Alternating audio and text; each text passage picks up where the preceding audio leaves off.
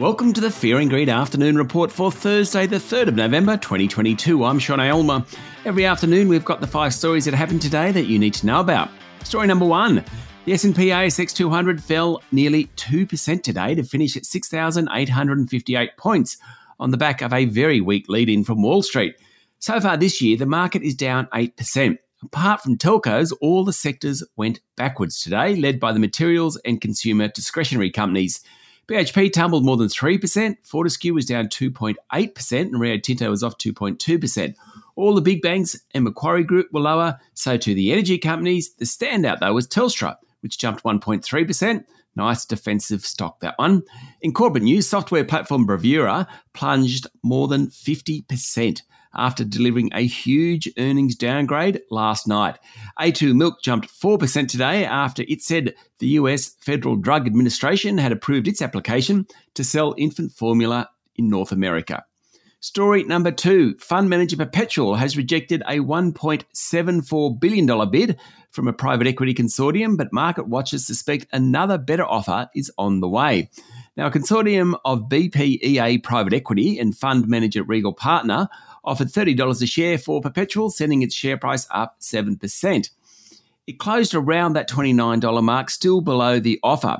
Now, the Perpetual board said it was a highly conditional offer and undervalued the company, coming in at an 11% premium to the close yesterday. It comes as Perpetual is working to merge with fellow fund manager Pendal, and after its share price has fallen more than 30% over the past 14 months. While Perpetual's share price did well today, Pendal's tumbled 11%. Story number three electricity from a wind farm backed up by battery storage will power BHP's Olympic Dam mine in South Australia from mid 2025 under a deal announced today. French renewables player Neoen, which owns the big battery in Hornsdale, South Australia, will generate and supply the power from its wind farm under construction in the state's mid north. Now, the 70 megawatt renewable energy baseload contract will provide electricity 24 hours a day at one of Australia's biggest mining operations, meeting half the site's expected power needs. Story number four. The boss of the corporate regulator today warned that cost of living pressures and rising interest rates are pushing vulnerable customers to fringe credit, like buy now, pay later. ASIC boss Joe Longo said accessing mainstream credit was very hard for some people who are in financial hardship and arrears on their loan repayments. He said there were some harmful and predatory credit products in the market, which ASIC was focusing on, and the regulated surveillance efforts were targeting credit cards and buy now, pay later. And finally, story number five quite the night on Wall Street. The US Federal Reserve lifted interest rates by 75 basis points this morning for the fourth consecutive meeting, but gave some hints that maybe the pace of increase will slow.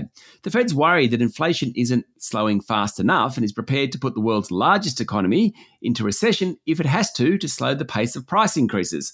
Wall Street was trading about 1% higher ahead of the announcement, then slumped, led by a sell off in the tech stocks and consumer discretionary companies. By the end of trading, the broad-based S&P 500 had lost 2.5%. It's quite a swing. And the tech-heavy NASDAQ was down 3.4%. That's it for the afternoon report for Thursday, the 3rd of November 2022. Michael Thompson and I will be back tomorrow morning with the Friday edition of Fear and Greed. I'm Sean Aylmer. Enjoy your evening.